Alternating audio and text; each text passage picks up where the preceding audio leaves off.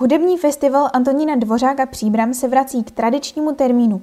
Velkolepé zahájení patří České filharmonii. Albína Dědičík-Houšková, hudební festival Antonína Dvořáka Příbram. Ačkoliv od posledních tónů na podruhé a znovu termínově překládaného 52. ročníku hudebního festivalu Antonína Dvořáka Příbram neuběhlo ještě půl roku, před námi je už zahájení 53. ročníku. Jak jsme za desítky let zvyklí, opět v jarních termínech budou v sálech i mimo ně v Příbrami, Březnici, Třebsku, na Vysoké nebo v Dobříši znít nádherná díla předních skladatelů v podání virtuózních solistů i ansáblů. O opravdu velkolepé zahájení hudebního festivalu Antonína Dvořáka Příbram se 12. dubna postará Česká filharmonie, v současné době jedno z nejžádanějších těles na světě. Do Příbramy zavítá po dlouhých 46 letech s programem velmi tradičním. Dvořákovou Novosvětskou a Čajkovského housovým koncertem D-dur se solistou Jiřím Vodičkou.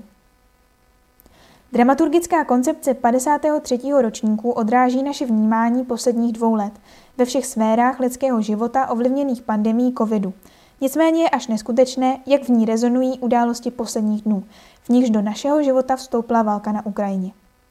V programové nabídce tak najdete koncerty s hlubokým duchovním rozměrem, jakými jsou unikátní zpracování božské komedie v hudebně vizuálním projektu Purgácio od Duakhun a rovněž koncert tria Českého rozhlasu, doplněný básněmi Jaroslava Seiferta a Karla Čapka v přednesu Svatopluka Schulera.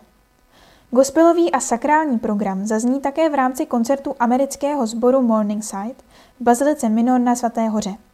Vedle těchto koncertů zaměřených na duchovní prožitky můžete navštívit i koncerty oslavující život, radost a štěstí, ve které všichni věříme a doufáme.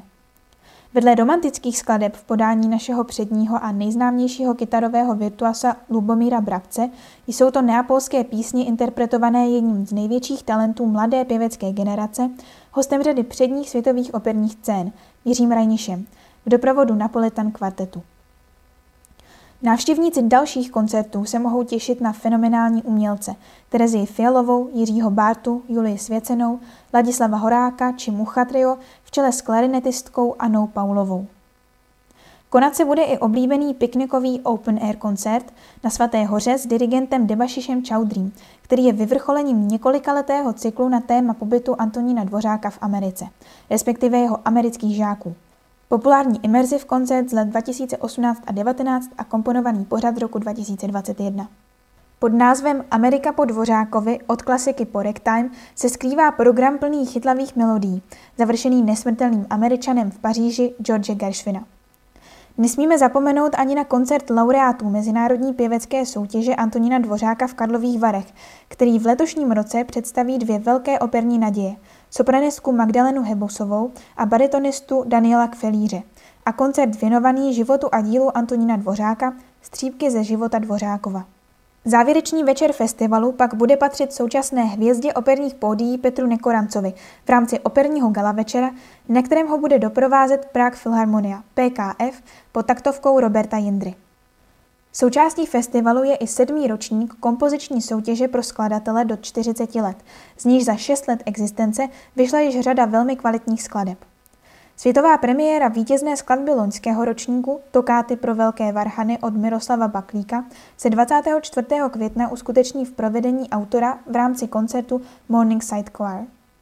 Pro dětské publikum se již tradičně chystají dvě operní představení a výtvarná soutěž pro děti prvního stupně základních škol. Nebude chybět ani projekt pro širokou veřejnost Den s Antonínem Dvořákem, který představí asi 20 samostatných koncertů a doprovodných pořadů pro děti i dospělé. Jeho součástí jsou také dva koncerty přátelství, na nichž vystoupí ansáble z partnerských měst Příbramy, německého Freibergu a italského Valle di Ledro. Zajímavostí letošního ročníku, který přinese celkem 15 koncertů a několik doprovodných projektů a akcí, je účast vynikajících akordeonistů v rámci hned tří koncertů. Rádi tak skládáme hold nástroje, který je občas opomíjený, ale jak se mi diváci na koncertech zjistí, opravdu neprávem. Přes veškeré obavy, které po zkušenostech z posledních dvou let cítíme, věříme, že se náš svátek hudby znovu rozvine jako nádherný květ a hlas hudby bude hlasem života, radosti a míru.